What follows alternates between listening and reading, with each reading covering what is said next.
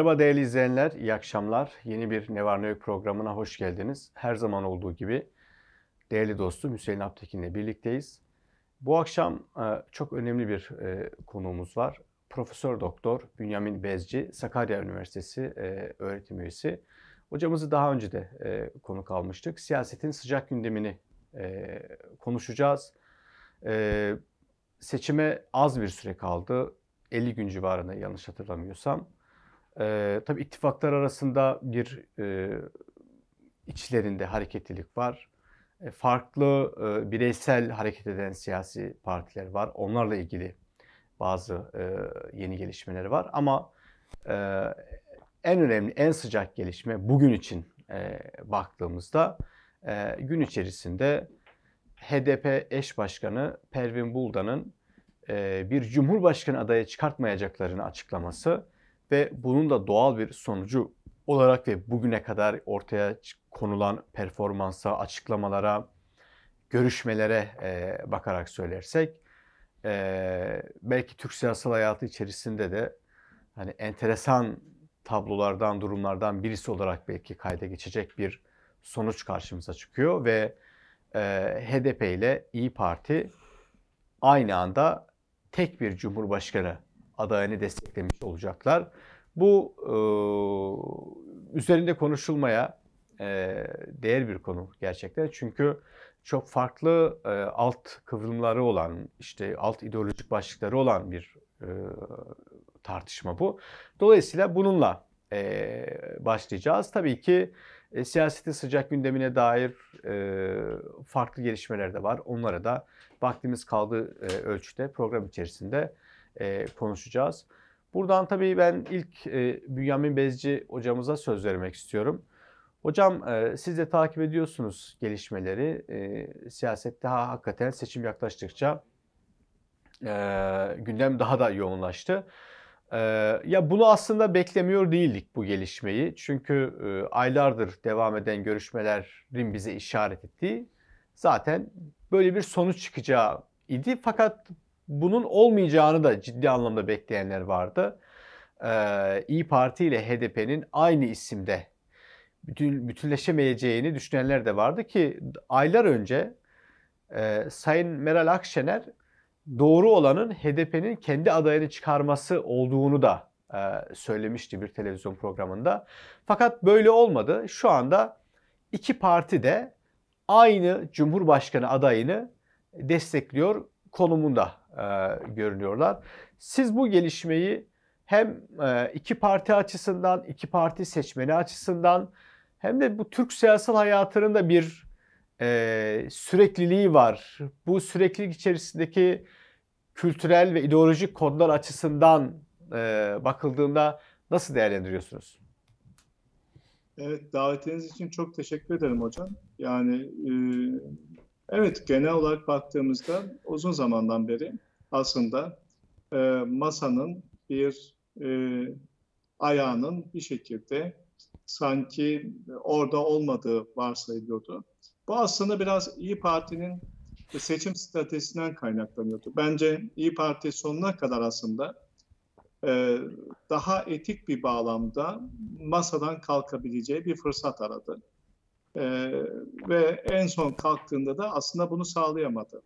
Yani daha diyelim ki bahanesi güçlü bir şekilde, daha meşru bir şekilde masadan kalkarak aslında çoklu adayla gitmenin e, kazanma stratejisi açısından daha güçlü bir e, bağlam oluşturacağını düşünüyordu bence İYİ Partililer.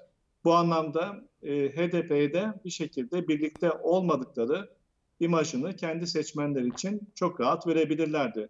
Bu arada da özellikle e, HDP ile olan yakınlaşmanın faturasını e, Cumhuriyet Halk Partisi üzerine yükleyerek Cumhuriyet Halk Partisi'nin Kemalist seçmenlerini de kendi tarafına doğru çekmeyi amaçlamışlardı. E, bu olmadı. Maalesef o Kemalist seçmenler İyi Parti'ye büyük bir panik yarat, yaşattı. Bizatihi masadan kalktığında aslında Akşener'i linç edenler genelde CHP'nin Kemalist seçmenleriydi. Yoksa kendi tabanı değil de kendi tabanı yani bir nevi aslında MHP'den devraldığı, AK Parti politikalarından rahatsız olduğu için MHP'ye doğru e, evrilmeyen aslında politik taban e, masadan kalkmayı zaten hazmetmişlerdi. Yani masadan kalkmayı zaten arzuluyor ve istekliyorlar, isti, istiyorlardı. Ama özellikle e, daha sonra partiye yapışan belki yüzde üçlük, yüzde beşlik bir kitle vardı ki bunlar CHP'den gelen Kemalist kitleydi. Onlar aslında biraz panik yaptılar. Panik yaptırdılar. Ve masaya geri söyleniyor. döndüler. Şimdi bu bağlamda e, aslında masaya döndükten sonra hani masanın eğer gerçekten bir güç birliği oluşturacaksa hani bizim nesildeki bazı yorumcular buna Voltran diyorlar. Bir güç birliği oluşturacaksa ayaklarının bir tanesi zaten eksikti. Yani nihayetinde bu Voltran'ın ayaklarının bir tanesi İyi Parti ise bir diğeri de HDP'ydi zaten. O böyle olması gerekiyordu. Gövdesi CHP, kolları da küçük partiler. Evet. Yani başının kim olduğunu bilmiyoruz tabii ki. Başı başı daha böyle netameli bir hikaye. Şu an Ama, belli değil mi? Efendim? Yani şu an Kılıçdaroğlu olarak görünmüyor mu başı? Ee, çok öyle değil. Yani bence bence hala gövdeyi oluşturuyorlar. Yani ana gövde ki dikkat ederseniz aslında e, şu andaki halden en çok beslenen gene CHP oldu. Yani CHP aslında giderek güç kazanıyor. Yani bütün bu gövdeyi bir arada tutan yapı olarak da güç kazanıyor. E, Kılıçdaroğlu e, kendi yumuşak tavrıyla masayı kuran, masayı idame eden, e, masanın ayakta kalmasını sağlayan politik kişilik ama e, gerçekten bu stratejinin Kılıçdaroğlu stratejisi olup olmadığı konusunda da hala benim ciddi bir şekilde şüphelerim var. Ama en nihayetinde evet görünen haliyle Kılıçdaroğlu stratejisiyle karşı karşıyayız. E, en azından gördüğümüz haliyle böyle. Ama e, geldiğimiz noktada İyi Parti ile HDP aslında bu sistemin iki büyük ayağını oluşturuyor. E, gövdeyi ayakta tutan aslında bu onlar. E, ve HDP HDP'nin e, doğrusu kendi stratejisi açısından ya da bir kazanma stratejisi açısından ben de e, bağımsız bir aday çıkarmasının e, seçime ikinci tura taşıma ihtimalinin daha yüksek olacağını düşünenlerdendim. E, ama her birisinin bir arada olduğu bir konseptin e, kendileri içinde sıkıntılı olduğunu düşünüyorum. Yani eğer gerçekten bu seçimi Millet İttifakı kaybedecekse HDP ile birlikte aslında birkaç sebepten dolayı kaybedecek. kaybedecek. Bir tanesi e, hala aslında Millet İttifakı'nın birçok bileşeni için içine sinmeyen bir Kılıçdaroğlu adaylığı söz konusu. E, bir, bir diğeri aslında e, bütün o Millet İttifakı içinde e, görülen karmaşa çok önemli bir sorun kendi aralarında. Ama bunların ötesinde en büyük sorun e, bütün bu ittifakın HDP'yi nasıl sindireceği sorunu var karşı, karşımızda. Bu üç e, sorun Millet İttifakı'nın bence çok önemli e, sorunları olduğunu düşünüyorum. Yani en nihayetinde e, bu... Peki hocam bu e, bir, bir soru ekleyeyim burada. E, nasıl yansır seçmene? Yani e, İyi Parti içerisinde işte Kemal Bey'in adaylığı konusunda e, yapılan grup kararı toplantısına Yavuz Ağar Alioğlu'nun katılmadığı kesinleşti. E, Koray Aydın'ın da katılmadığı söyleniyor. E, dolayısıyla orada bir e, bütünleşik bir yaklaşım biçimi zaten yok sizin de söylediğiniz gibi Kemal Bey'e karşı. İşin içine bir de bayağı resmi olarak e, HDP'nin de girdiğini e, düşünürsek ki e, HDP'li aktörler e, dünkü işte Nevruz kutlamaları toplantılarında e, bayağı işte 2023 Öcalan'a özgürlük e, yılı falan gibi bayağı açıktan iddialar da e, ortaya koydular. Yani İyi Parti seçmeni ya da hani bilmiyorum oranlarını ama diğer bu CHP dışındaki ittifaktaki altılı masadaki diğer partilerin seçmenlerini nasıl etkiler bu mevcut durum? Ya Yusuf Hocam aslında sadece İyi Parti seçmeni değil, CHP'nin %10'luk kesimini oluşturan Kemalist seçmen de aslında çok rahatsız. Hatta birçoğu e, hala CHP'de görünüp de İyi Parti'yi bir nevi e, hani milliyetçi bir sigorta olarak gören Kemalist seçmen vardı. İyi, yani CHP'li seçmen. Onlar da çok rahatsız. Bence bu nasıl yansır? isteksizlik olarak yansır. Yani e, Kılıçdaroğlu'nun e, Cumhurbaşkanlığı konusunda muhtemelen İyi Parti teşkilatları ya da CHP teşkilatlarındaki daha Kemalist olan isimler daha isteksiz çalışacaklar. İyi Parti büyük ihtimalle kendi milletvekili sayısını artırmaya çalışacak. Ona konsantre olacak. Ama illa da Kılıçdaroğlu Cumhurbaşkanı olsun diye çalışmayacak diye düşünüyorum. Ama diğer taraftan HDP'ye baktığımız zaman HDP evet karlı olduğunu düşünüyor ama HDP gerçekten stratejik aklı güçlü olan bir parti bence. Ee, öyle bir şey ki mesela diyelim ki işte e, tutum belgesindeki o 11 ayrı maddeyi ki o maddeleri özetlerseniz işte e, PKK'ya operasyonları durdurun, e, Kürtçe ana dilde eğitimi üniversiteye dahil olmak üzere bir şekilde e, gerçekleştirelim bütün eğitim kademelerinde ve yerel yönetim özellik şartının aslında federatif maddelerinde serbest bırakın. Biz e, kendi yöneticilerimizi kendimiz atayalım. Hatta gerekiyorsa kendi yöneticilerimizi kendimiz yargılayalım. Hesabı yapmaya çalışıyorlar ama dikkat ederseniz bunları söylemiyorlar. Yani söyledikleri tek şey var. Öcalan'a özgürlük. Şimdi Öcalan'a özgürlük meselesi aslında e, basitleştirilmiş popülist bir hamle. Yani çok önemli, çok stratejik bir hamle. Şimdi Öcalan'a özgürlük aslında iki şeyi bir şekilde işaret ediyor. Bir tanesi e, Millet İttifakı ortakları için şöyle düşünüyor HDP'liler. Yani Öcalan'a özgürlüğü kabul ediyorlarsa ve bunu sindiriyorlarsa, bizim bu söylemimize karşı çıkmıyorlarsa e, o zaman kabul etmeyecekleri başka hiçbir şey olmaz zaten. İkincisi kendi seçmenine dönük yani bir mesaj veriyor HDP bununla birlikte.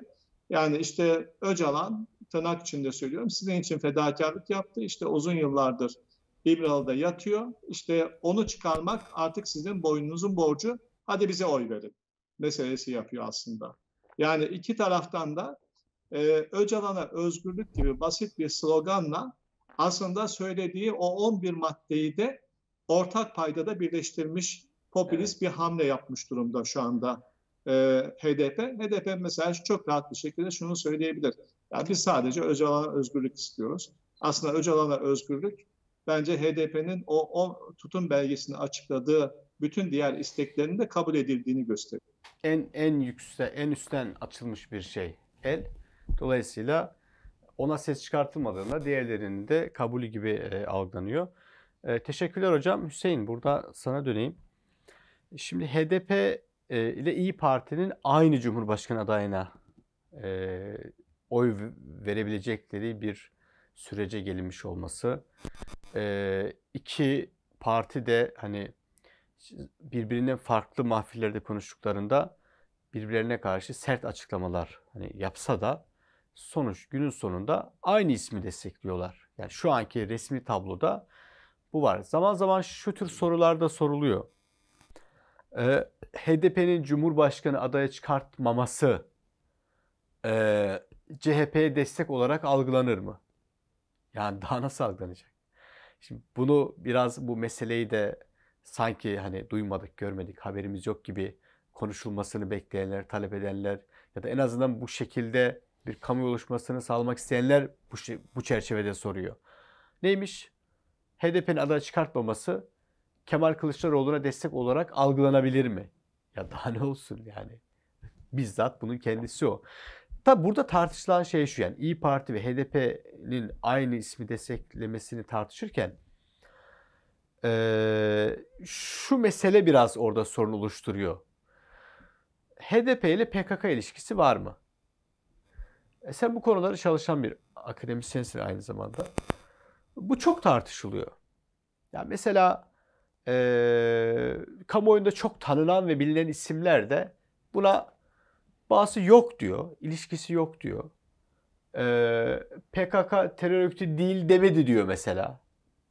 Mesela Canan Kaftancıoğlu'nun böyle bir açıklaması var. Diyor ki HDP ile ilgili diyor bak. PKK ile ilgili terör örgütü değildir, değil demedi diyor. Yani bunlar komik şeyler aslında. Yani komik şeyler. Ama e, maalesef bu bu tür argümanlar üzerinden birçok insan da kendi yaklaşım biçimini meşrulaştırmaya çalışıyor.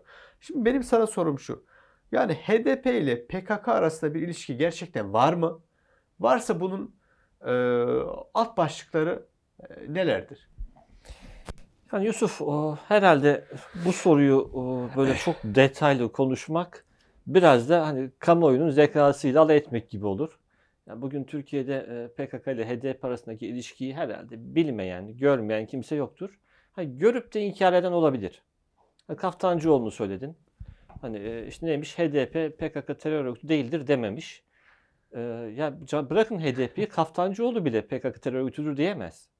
Ya CHP de bu anlamda aslında söylem bakımından geldiğimiz noktada ha, PKK'yı lanetleyecek, PKK'ya terör örgütü diyecek isimler giderek azalıyor CHP'de de. Bugün Kaftancıoğlu da doğrudan PKK'ya eleştiri yöneltemez. Sezgin Tanrıkul da bunu yapamaz. Ya bugün CHP içerisinde de aslında HDP'de olsa şaş- şaşırtmayacak isimler var. Ama tekrar soruya gelelim. HDP PKK ilişkisi tabii ki var ama bu ilişkiyi anlamak, analiz etmek önemli. Hani var mı yok mu kabilinden değil. Tabii ki var. Ulu orta bir ilişki var arada. Bu ilişkinin dinamiklerini görebilmek, bunu açıklayabilmek bence önemli. Benim görebildiğim kadarıyla PKK açısından HDP'nin tek bir misyonu var. O da PKK'nın Türkiye içerisinde propaganda, finansman toplama, e, işte e, destekçi alma, militan devşirme gibi işlevlerini yürütecek bir taşeron. Yoksa ben e, sanmıyorum ki PKK HDP'nin iktidara gelmesini istesin. Bana sorarsan PKK yani Kandil Öcalan'ın salınmasını da istemez.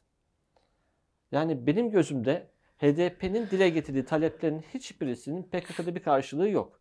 Bunlar sadece seçmene yöneltilen, bir sonuç alınmayacağı bilinen, çok da önemsenmeyen bazı talepler. Hani HDP çok net bir şekilde ne istiyor? İşte ana dilde eğitim istiyor, özellik istiyor. İşte Öcalan'a özgürlük istiyor. Tamam bunları PKK da söylem düzeyinde istiyor. Ama günün sonunda baktığımızda PKK açısından HDP'nin tek bir misyonu var. O da burada işte çoluk çocuğu, seçmenleri, gençleri, üniversite öğrencilerini örgüte angaje edebilmesi. Bunun ötesinde hiçbir misyonu olduğunu sanmıyorum HDP açısından. Çünkü olursa HDP tek başına siyasi bir hareket olarak sonuç almaya başlarsa o zaman hakikaten de ya PKK'ya ne gerek var sorularını soracağız.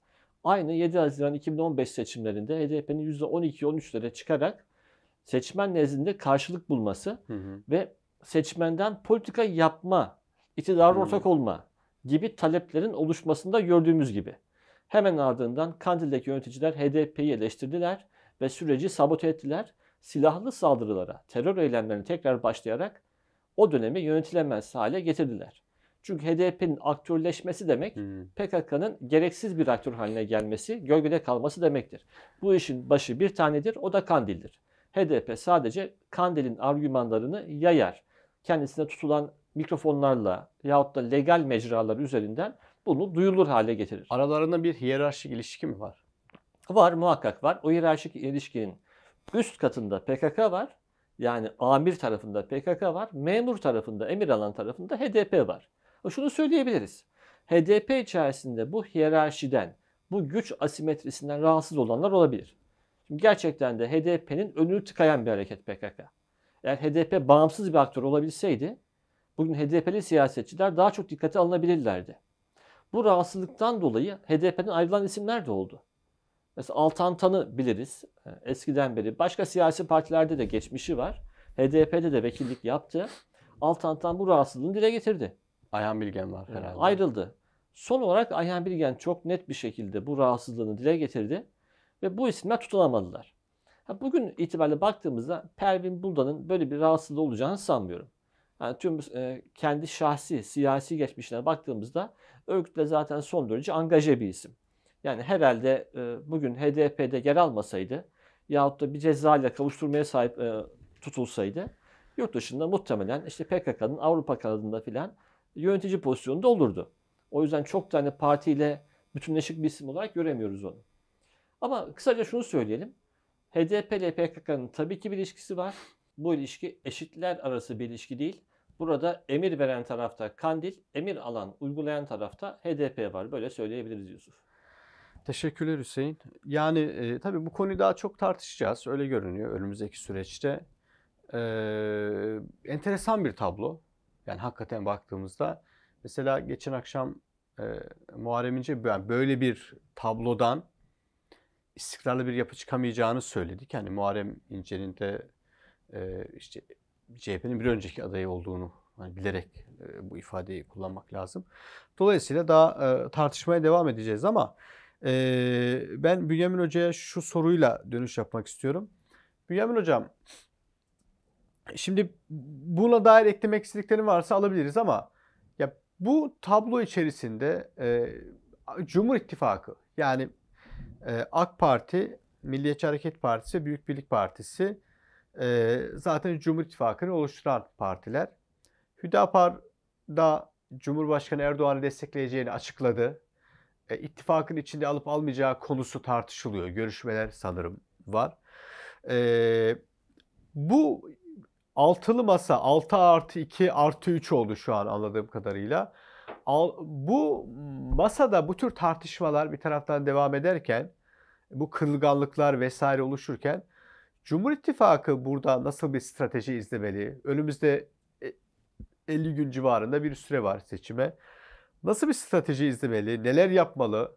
Nasıl yaparsa daha e, oy potansiyelini artırabilir? Daha fazla seçmende e, güven duygusu oluşturabilir? Veya biraz önce sizin orada çok hani iyi bir kavram kullandınız. Hani isteksizlik olur dediniz İyi Parti seçmeninde ve İyi Parti e, örgütlerinde. Yani o o o taraftaki bu isteksizlik durumunu e, AK Parti veya Milliyetçi Hareket Partisi veya Büyük Birlik Partisi yani ittifak olarak söylüyorum. Nasıl kendi lehine çevirecek şekilde o seçmenlerle bir güven ilişkisi kurabilir? Ne tür şeyler yapmaları lazım sizce?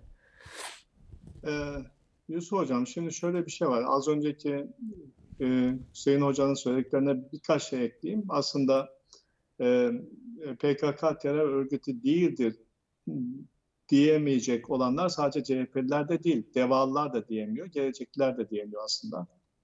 E, saadetliler de diyemiyor. Yani e, PKK terör örgütüdür diyemiyorlar dikkat ederseniz. Onlar da aslında diyemeyen gruplar. Ne diyorlar? Ee, Terörün her türlüsü mü diyorlar? E, yani PKK terör örgütüdür ifadesini dikkat ederseniz bunlar da kullanmıyorlar. Evet. Özellikle. Yani sadece CHP değil, yani sadece HDP değil. Yani e, genel olarak sirayet etmiş bir özellik. E, diğer taraftan baktığımızda e, yani hocam kusura bakmayın ya dayanamıyorum ya bu rasyonel bir şey mi bu partiler için? Yani burada bir oradan oy gelmeyeceği belli. Hani bir siyasetçi rasyonel zeminde siyaset yapmalı değil mi? Yani PKK'ya terör örgütü dese belki daha fazla toplumun gönlüne girebilecek. Farklı milyonlarca seçmen var Türkiye'de. Yani, yani bu rasyonel değil gibi geliyor bana. bu diğer Nasıl bir kilitleme için, olmuş orada? Yani bu diğer partiler için oradan oy gelmeyeceği belli meselesi çok geçerli değil. Yani diğer partilerin temel hedefi özellikle küçük partilerin hani Saadet'i Saadet zaten geleneksel bir parti ama özellikle DEVA ile e, geleceğin temel hedefi 2028'de ayakta kalabilecek büyüklükte olmak. Ve şimdi ayakta kalabilecek büyüklükte olmak için de evet Kürt seçmene de bir şekilde ulaşmaları gerekiyor. O yüzden e, PKK konusunda PKK bir terör örgütüdür ifadesini doğrusu kullanmıyorlar. Yani bunu kullanmaktan imtina ediyorlar. Ee, HDP gibi evet. çalışıyorlar. Kürt seçmenden kastı sanırım hocanın mı? Yani böyle bir şey mümkün mü? Hmm. HDP'den oy devşirmeye çalışıyorlar. Sanırım hocam bunu söylüyorsunuz. E, yani bir taraftan öyle yani şeyde. Yani çünkü herkes aslında masada birbirinden oy devşirmeye çalışıyor. Yani mesela bugün Muharrem İnce'nin çok güçlenmesinin yani e, anketlere yansıyan bir şekilde işte yüzde dört, yüzde beşleri bulmasının en önemli sebebi İyi Parti'nin gerilemesi aslında. Yani e, bir, bir nevi İyi Parti'ye gelen CHP'li Kemalistler yani tekrar CHP'ye dön, dönemedikleri için Muharrem İnce'ye doğru gitmiş durumdalar. Ama e, şimdi Muharrem İnce'nin oylarına da bakarsanız e, bunlar olduğu gibi işte e, CHP'nin hani daha doğrusu İyi Parti'nin ve CHP'nin belki alabileceği ama daha çok İyi Parti'nin alabileceği e, milliyetçi, popülist gençlerin oyunu almış durumda Muharrem İnce. Yani şimdi normalde bakarsanız e, İyi Parti e, böylesine bir oy kaybetmediği müddetçe aslında Muharrem İnce'nin oyları bu kadar yüksek değildi. Yani Muharrem İnce'nin oylarının son işte birkaç haftada yükselmesinin en önemli sebebi aslında e, masadaki çalkantılar, masadaki Evet. karışıklıklar. Yüzde birlerde falan görünüyordu daha önceki anketlerde. Evet yani masa masa bu kadar çok karışmasaydı aslında Muharrem İnce bu kadar aktör olmayacaktı. Yani onun için de CHP'liler Muharrem İnce'yi çok ciddiye almamışlardı aslında. Özellikle masadan uzak tutmuşlardı. Çünkü şunu çok iyi farkındalar. Masaya alınmış bir Muharrem İnce de yüksek oy alabilir. Yani masaya alınsaydı baştan itibaren Muharrem İnce büyük ihtimalle %5, %6'lık bir oyu çok rahat bir şekilde alabilirdi. Ama masaya almadılar ki oyları düşük olsun diye. E, böylesine yükseleceğini de çok düşünmediler. E, şimdi de kara kara düşünüyorlar aslında. Peki ne yapacağız? Muharrem İnce'yi nasıl bir şekilde ikna edeceğiz? Muharrem İnce de dikkat ederseniz çok yarım ağızla zaten muhalefet yapıyor.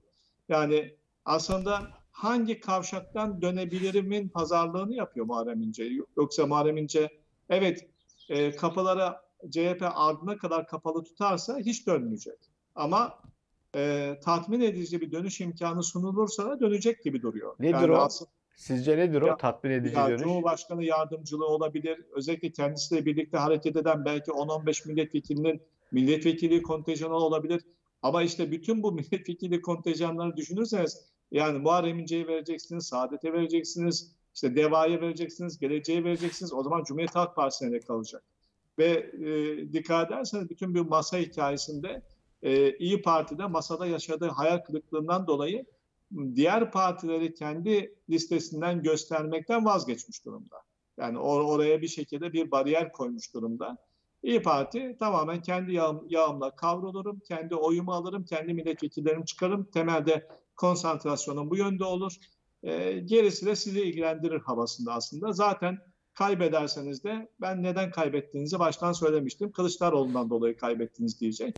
Böylelikle aslında İyi Parti e, seçim sonrası için kendi konumunu seçim öncesinden daha güçlü bir konuma getirmiş olacak. Yani hatta belki seçim sonrasında eğer gerçekten Kılıçdaroğlu kaybederse yani Millet İttifakı adayı olarak Kılıçdaroğlu kaybederse İyi Parti e, özellikle CHP'li Kemalist oylar için tek adres olacak. Yani şimdi bütün bu bunlar da düşünülmüyor değildir büyük ihtimalle. Yani e, se, se, yani partiler sadece bu seçimi düşünmezler. E, seçim sonrasında stratejilerini nasıl devam ettireceklerini, nasıl bir konumda ol, oluşacaklarını birkaç hamle sonrasını düşünerek Yani o siyaset- zaman İyi Parti örgütlerinin isteksizliği biraz gerçekçi e, planlı da olabilir mi?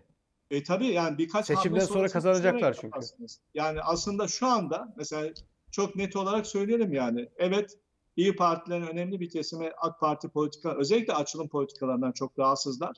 Ama açılım politikalarının şu andaki mimarlarıyla bizatihi aynı masada oturuyorlar. Bizatihi açılım politikasının ortağı olan HDP ile aynı masada oturuyorlar. E bundan rahatsız değiller mi? Zaten bundan rahatsız oldukları için bir anlamda işte e, iktidara mesafe koyup MHP'den ayrılıp yeni bir parti oluşturdular. Yani bütün bir varoluşları zaten açılım politikalarından rahatsızlık üzerine kuruluydu. E şimdi HDP ile birlikte ortaksınız.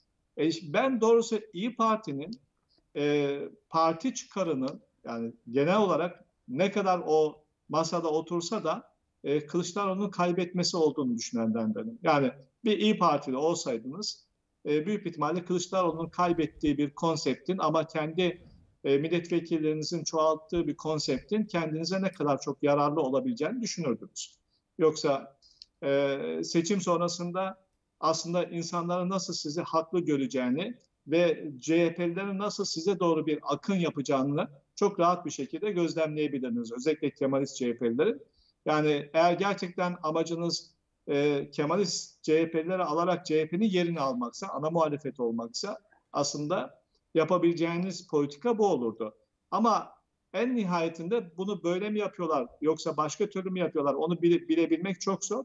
Nihayetinde biz gördüğümüze göre e, Evet. hükmediyoruz ama bir sonraki adımları yani satranç tahtasının bir sonraki adımlarını e, düşünürsek aslında hemen herkes e, özellikle küçük partiler, bu masanın küçük partileri, CHP hariç. Çünkü CHP masayı tamamen peşine takmış bu seçim için e, oynayan, bu seçim için gayret sarf eden tek parti aslında. Ama CHP hariç ki CHP'nin belediye başkanları da dahil olmak üzere yani Ankara ve İstanbul Büyükşehir Belediye Başkanı'na dahil olmak üzere hepsi iki- 2028 odaklı siyaset yapıyor. 2023 odaklı siyaset yapmıyor. Peki hocam e, soruma dair de birkaç şey eklemek ister misin? Cumhur İttifakı bağlamında bu isteksizlik sürecini nasıl kendi lehine çevirebilir e, çerçevesinde? Cumhur İttifakı şöyle bir şey. Yani bir defa Cumhur İttifakı'nın şunu gördük. Yani yani iktidarın e, yeni bir seçimde oy kazanması için Yusuf Hocam e, güven telkin etmesi lazım. Ve bir taraftan da umut vermesi lazım. Şimdi bütün bunları yapabilmesi için de çok dingin bir şekilde bunları yapması lazım. Yani iktidarın e, yani e, stratejisi muhalefete saldırmak olduğu zaman aslında e, iktidar daha güçlü görünmez. Yani iktidarlar genelde yapacakları işleri, projeleri sıraladıkları zaman daha güçlü görünürler ve daha daha fazla güven verirler. Ben doğrusu son dönemlerde AK Parti'nin de böyle bir stratejiyle siyaset yaptığını düşünüyorum. Yani önümüzde çünkü şöyle bir şey var. Yani 2008'den beri, 2008 ekonomik krizinden beri bir düşünün. İşte 2013'te Amerika ile ilişkilerimizin kötüleşmesi, daha sonra Gezi Parkı krizleri, sonra darbe, sonrasında pandemi, en sonunda deprem ve biz aslında 5-6 tane olağanüstü hal yaşadık son 10 yılda. Yani bütün bu olağanüstü hallerde, bütün bu krizlerde e, bir şekilde sarıldığımız, medet umduğumuz tek şey hükümet oldu. Dedik ki hükümet bizi bu mesele altından bir şekilde çıkarır diye düşündük. Şimdi aslında toplumun geneli de bu düşünceye sahip. Yani bizi bu krizlerden kurtarabilecek tek şey aslında hükümetin bizatihi kendisi. Bunu siz hiç altını çizmeseniz de insanlar zaten böyle düşünüyorlar. Şimdi muhalefetin bu düşünceyi kırması lazım. Bu düşünceyi kırması için işte ne yapması gerekiyor? Bir defa kendi arasında bir birlik görüntüsü vermesi lazım. Sonra projelerinden bahsetmesi lazım. Ama şimdi ilk adımı yapamıyorlar ki projelerden bahsetsinler. Ortada bir proje olup olmadığı da çok belli değil aslında. Sizin iktidar olarak yapmanız gereken şey dingin bir şekilde güven telkin etmek ve ümit vermek, projelerden bahsetmek ve daha sakin olmak. Yani bu seçim stratejisi zaten seçim çok sıkışık bir seçim. Yani çok e, saldırgan olmaya gerektirmeyecek bir seçim. Bir de her şeyin ötesinde uzun zamandan beri bir seçim zaten satım halinde yaşıyoruz. Yani işte pandemiden beri, yani neredeyse 2018'den beri her yıl İyi Parti'ye göre bu yaz seçim olacak, bu yaz seçim olacak, bu sonbaharda seçim olacak meselesi oldu. Biz zaten hep seçim yani satım halinde yaşadık. Bir, yaklaşık son 5 yıldan beri. E şimdi böyle düşünürseniz e, insanlar yani seçmenler aslında kararlarının ne tarafa doğru evrileceği konusunda çoktan yani belli bir tavır almış durumdalar. Ha ne kaldı ortada? E, bir zamanlar AK Parti'ye oy vermiş ama işte AK Parti'nin 20 yıllık iktidarında mutlaka bir şeye dokunduğu için bir şeye küsmüş olan bir seçmen kitlesi var. E, kararsız seçmen kitlesi dediğimiz kitle temelde bu kitle. Bu kitleyi kim ikna edecek? Bu kitle mesela diyelim ki seçime gidecek mi? Yani sandığa gidecek mi? Gitmeyecek mi? O, onları sandığa götürebilecek stratejileriniz var mı? Aslında AK Parti'nin kafa yoracağı şeyler bence bunlar. Yoksa AK Parti yani işte muhalefet şöyle diyor, muhalefet şöyle karışık, muhalefet böyle. Yani muhalefeti bu kadar çok e, muhatap alarak siyaset yaparsa e, doğrusu çok öne çok iyi bir strateji oluşturmuş olacağını düşünmem.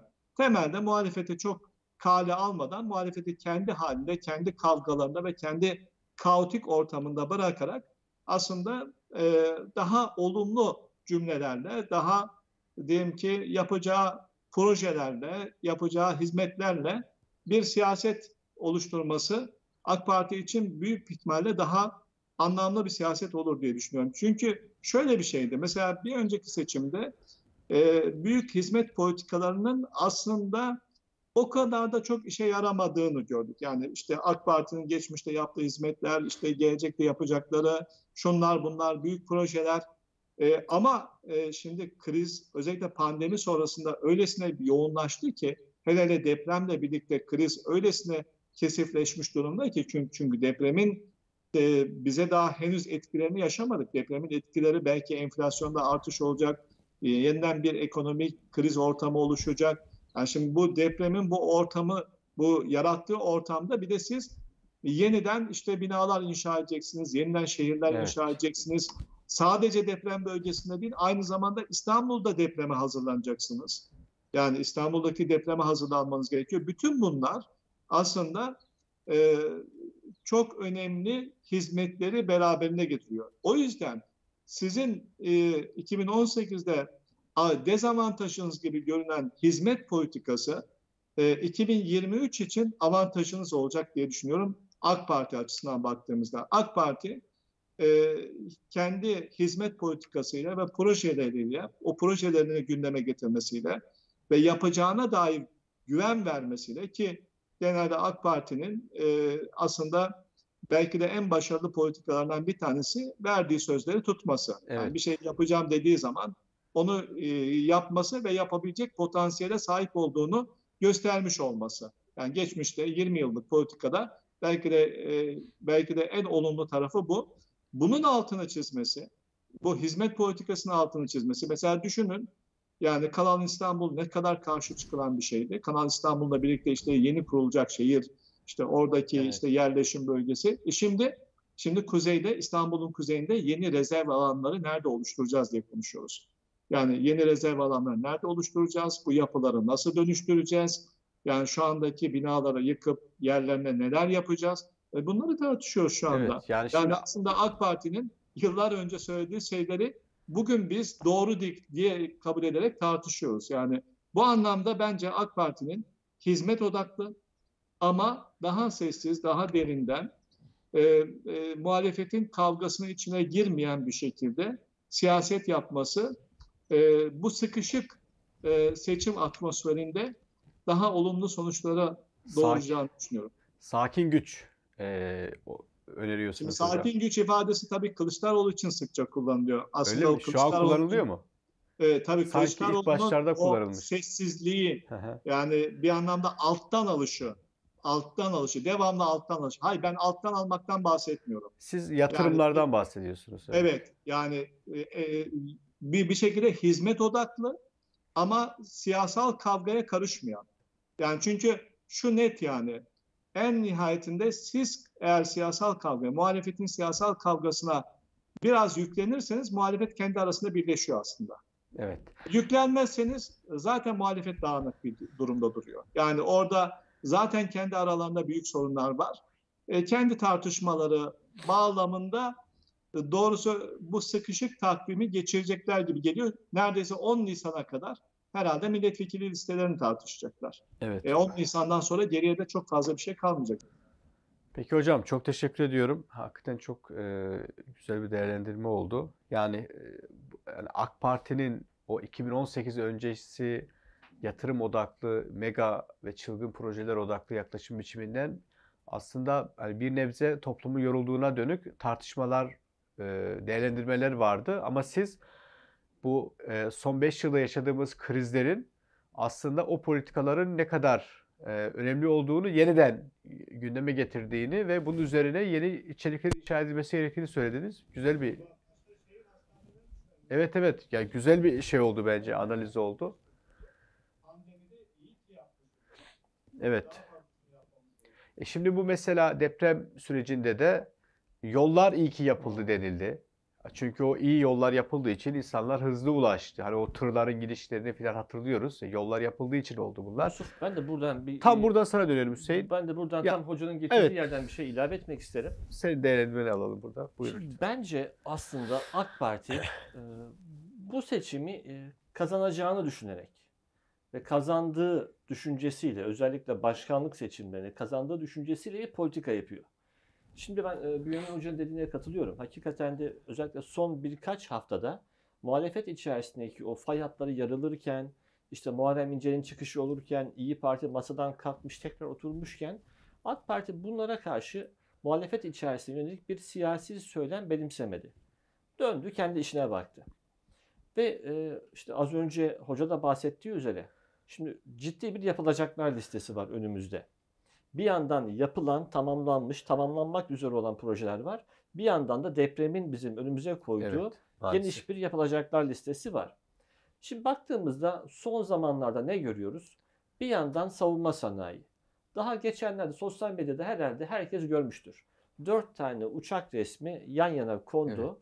Bir yandan Milli Muharip Uçak, bir yanda Anka 3, bir yanda Kızıl Elma, bir yanda Hürjet, dört tane uçak. Yani böyle Evet. jet motorlu, e, kimi insansız, kimi insanlı.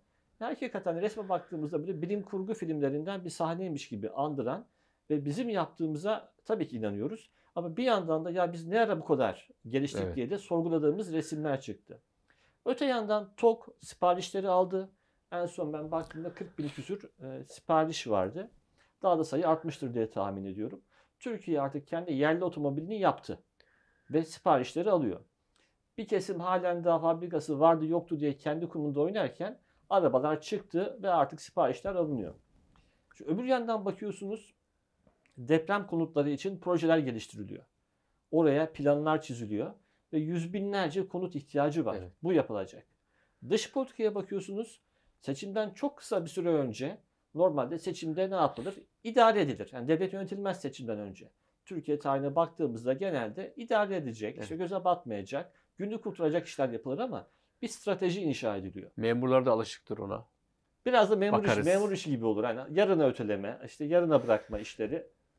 O bir yandan da Türkiye ve Mısır Dışişleri Bakanları nezdinde görüştüler. Öte yandan Suriye'de yeni bir masa kuruldu. Tekrar Suriye'nin geleceğine yönelik. Şimdi bunların hepsine baktığımızda AK Parti devleti yönetiyor. Ve seçime kadar değil, seçim sonrasında da devam edecek politikaları inşa ediyor.